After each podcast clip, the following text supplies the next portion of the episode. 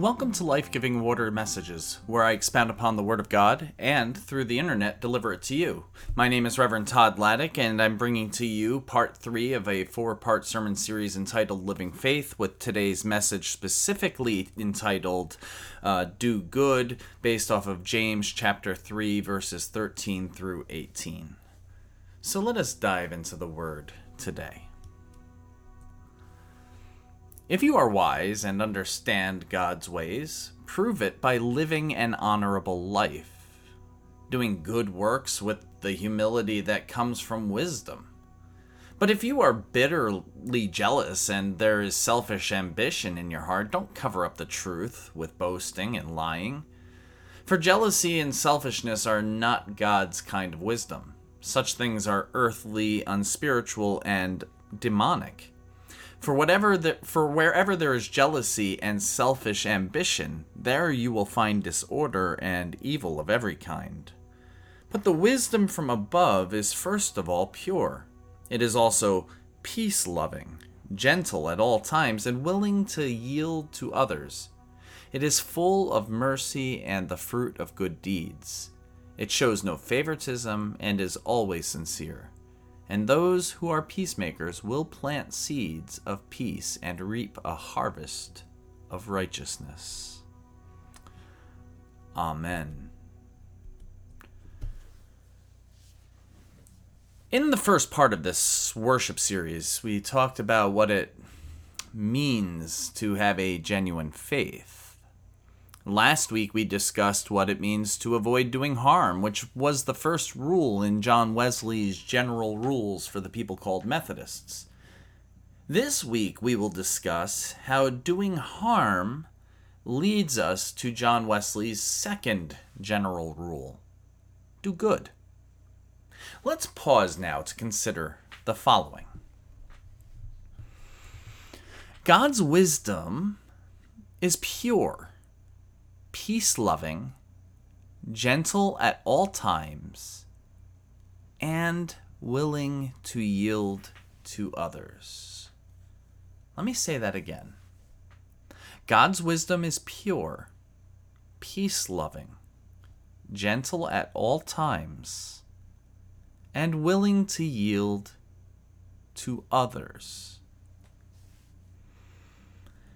The end justifies the means. We've all heard that phrase before. The end justifies the means. Does it, though? Is that really the case? Or do we just say that to feel better about our questionable words and actions, and the key word there is questionable? Most by now know that I am a huge fan of The Walking Dead, which is in its 11th and final season. And this season has been so phenomenal, I can't even tell you how great it has been. It's like harkening back to the good old days of The Walking Dead. The season has been phenomenal. Well, I'm not going to talk about season 11 because I run a tight, no spoiler ship. But by now, it is definitely safe to talk about season 7 in particular, episode one of season seven. And for those of you who watched, no worries, I'm only going to go surface here. So if you have little ones listening, this isn't going to get too bad, I promise. In the last episode of season six, Rick Grimes and his group of survivors, um, in fact, just in case, let me preface this by saying for anyone who may not know what it is, The Walking Dead is a horror action drama series on AMC uh, that follows a group of survivors during the zombie apocalypse, which is basically hell on earth in the form of a, a very hungry Walking Dead people. We'll just leave it there. You can use your imagination. So, back to the last episode of season 6. Rick Grimes and his group of survivors have been captured by another group of survivors led by a man named Negan. At the very end of that episode, Negan is about to pick one of uh, one of the people uh, to kill in retaliation to something Rick's group did earlier in the season without getting into the mud. That's it. The season ends, leaving you hanging, wondering who it will be. So at the beginning of season 7, episode 1, we found out who it was. In fact, it ended up being two characters. One of those characters was so beloved and his death so brutal the Walking Dead actually lost some fans and turned some people off. Now, I'm a horror fan. It was over the top and brutal for me, even. But I'm a horror fan, and of course, you know me, I stuck with it, and I'm glad I did. It turned out to be very rewarding to stick with the season. It was one rough episode, but it was not it was not an episode that I think should have uh, caused people to to stop watching the show but it was brutal and I, I wouldn't judge somebody if they didn't i mean it, it just got it was just hard to watch and we learn a lot more about this character negan following following this event that happens in episode one uh, season seven uh, we, we learn that he's not as evil as once thought but is a complicated man who is both trying to keep himself safe as well as his group we don't learn that in that episode, you, you absolutely loathe him throughout season seven, throughout season eight. It takes a while to figure out who this man is. But but the problem is that Negan is kind of an arrogant guy. He and he has a chip on his shoulder. You instantly see that that that chip in his eye. I mean, it's just like sparkling there, and um, it's a diamond chip. It's big, and he felt the best method for keeping himself safe was by intimidating people and making them afraid of him because he's kind of an intimidating looking guy. And once that fear was established, people would submit to his leadership as the alpha leader of the pack, so to speak. And they obeyed him undyingly, even calling themselves Negan and losing their former identities. Negan offered them protection and strength in return for their devotion. Of course, intimidation doesn't really work if you can't back it up. So Negan backed it up. Big time. You crossed him, you became a zombie on a fence warding off unwanted visitors and trespassers, and you were lucky if that's how you ended up. For Negan, though, the end justified the means. Sure, he was a bit over the top. Sure, he killed people brutally sometimes, but always with the hope that his group would remain safe and that the survivors who didn't die, uh, you know, he hoped they would submit and join his group. That was the hope. While the couple who died that night on season 7, episode 1 experienced Negan's wrath, Negan actually offered the olive branch to the others so long as they chose to be loyal to him. For, for Negan, the end justified the means. Remember, this is a zombie apocalypse. It's eat or be eaten, so to speak. It's survive or don't, you know? So so for, for Negan, the end justified the means. But tell that to Maggie, whose loving husband was one of those who died. Tell that to Rosita, whose boyfriend was one of them. Tell that to Carol and Daryl, who are not going to just sit by and let this guy own them. Tell that to Rick, who has fought and fought and fought tirelessly to keep his family and his group alive and to set up something that looks like some semblance of civilization who wants nothing more than for him and his group to be safe. Did the end really justify the means? Because by the end of season 8, I'm pretty sure that Negan and all of those following him might be second guessing that. At some point in our lives, we all have to learn the lesson that personal gain cannot be the sole motivation for doing good. True good comes from a right spirit. Where in our society can we identify disorder and evil? Can we trace that back to selfish ambition and jealousy? as it says in verse 16?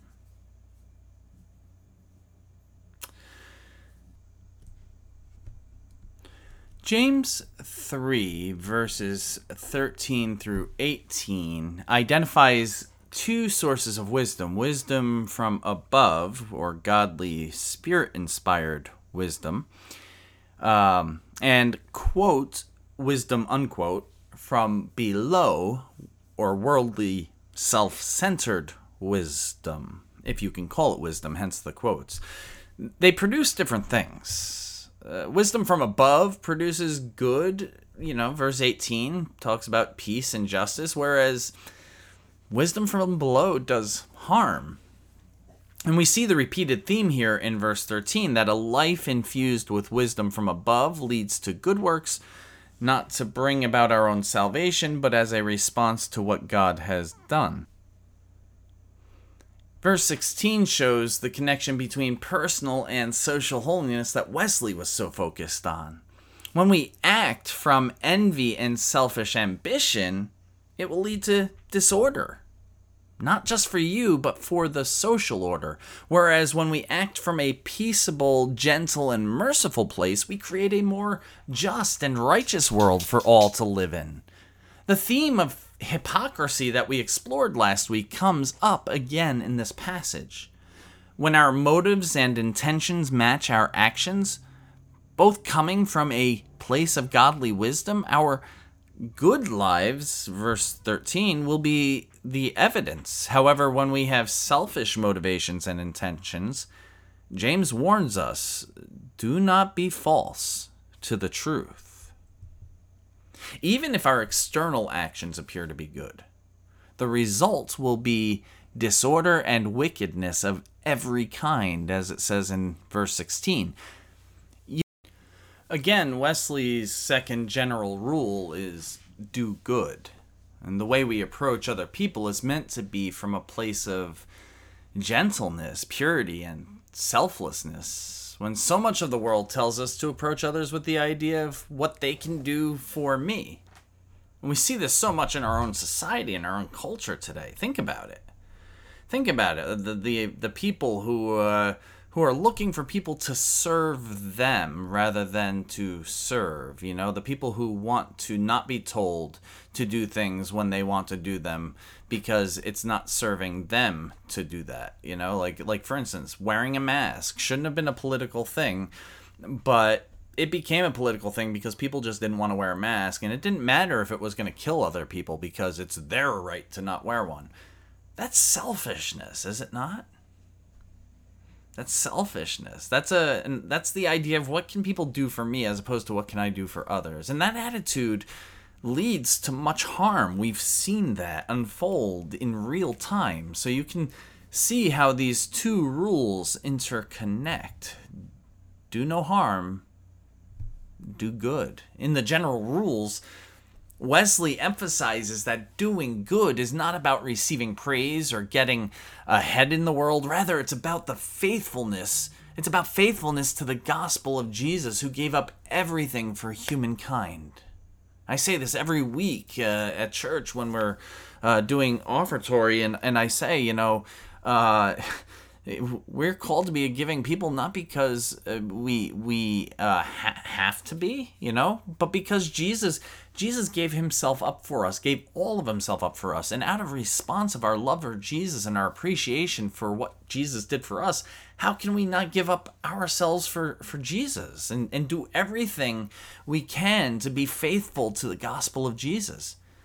People are to do good by running the race which is set before them, denying themselves, for example, their own ambitions, and taking up their cross daily, daily, submitting to bear the reproach of Christ, to be as filth and offscouring of the world, and looking that men should say all manner of evil of them falsely for the Lord's sake. I'm going to say that again because that is John Wesley's rule for doing good. Let's hear John Wesley's rule again. People are to do good by running the race which is set before them, denying themselves, and taking up their cross daily, submitting to bear the reproach of Christ, to be as filth and offscouring to the world, and looking that men should say all manner of evil of them falsely for the Lord's sake. Friends, that's what John Wesley had to say about doing good.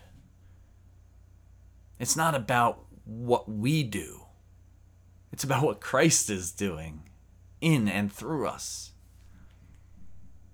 And we're willing to take on all of the reproaches of the world all of the hatred and animosity, we're willing to take it and bear it as our cross, just as Jesus did, so that others may know the gospel of Jesus Christ. That is what it means to do good.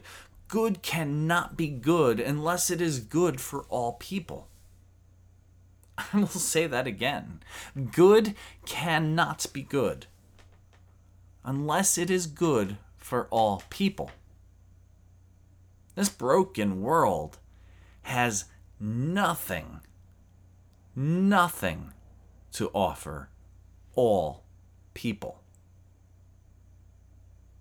This broken world has nothing, think about it, nothing to offer all people. Well, nothing but false promises, broken hopes, and broken dreams, anyway. Jesus, on the other hand, offers good for all people. And Jesus calls us to be his vessels of good for all people. Wisdom given to us by the Holy Spirit helps us to discern what's good, friends. When we look at things, when we look at the things we do, we need to think is this good for all? Or is this just good for me? Or just good for a few. What would it look like if we really lean into and discern God's wisdom in the life of the church? What do you think about that? What would it look like if we really leaned into God's wisdom? God's wisdom. What would that look like? What would it look like to always begin by remembering God's presence in these activities? Think about the greater good, creating something beneficial for everyone, versus the common good, just keeping the peace. I want us to think back to society in June of 2020, where some people were calling for the good for everybody, the greater good, to end racism, to end racial targeting, to end brutality against black people. And others were crying, Now's not the time. Go home. Keep the peace. Justice has been served in this one case. Don't protest over there. Friends, we have to think about the intention behind every action. Oftentimes, decisions aren't between what's good and not good, but what's good and what's greater. In that sense, both options are good, but the greater good really comes out of a kingdom mentality versus just trying to maintain the status quo. I'm not saying that keeping the peace is wrong. And people calling for it are doing so because nobody likes conflict. keeping the peace is good if you're keeping the peace justly. But if keeping the peace means silencing people who are hurting so that we don't have to be um, uncomfortable over here, that's not peace. That's oppression. the greater good really comes out of a kingdom mentality versus just trying to maintain the status quo. Let us always seek being kingdom people rather than people of this world. Amen. Amen. Let us pray. Gracious and loving God, I just thank you for this challenging and encouraging message, Lord. We have uh, great disciples who are listening to this right now, who are who are internalizing what James has to say to us and what you have to say to us through James. And so we just thank you, Lord, for challenging us to grow in our faithfulness and to grow to be a people who do the greater good as opposed to just the common good. We thank you and praise you in Jesus' name. Amen. Friends, as always, it's awesome to have you here uh, listening and tuning into this podcast. I enjoy bringing it to you every week. I enjoy uh, this. Uh, th- this this whole medium of being able to bring uh, the message of, of Jesus, the message of hope, healing, and wholeness out to the world. And thank God for, for the ability to do that. And thank you for tuning in. Uh, check out the episode notes. Uh, also, if this is your main spiritual feeding for the week and you would you have the means and would like to support uh, our ministry, that would be great. Uh, Life Giving Water Messages is a free ministry offered by me, but my church, uh, you know, could always use the support. And if you're willing to support us, that would be great. If this is supplemental and you uh, attend a different church, by all means, support your faith community. Uh, and if you would like to support both of us, none of us would argue that. So, uh, thank you for your generosity on either end of that. with that said, remember you are are richly blessed so that you may be a blessing to others. Go in peace.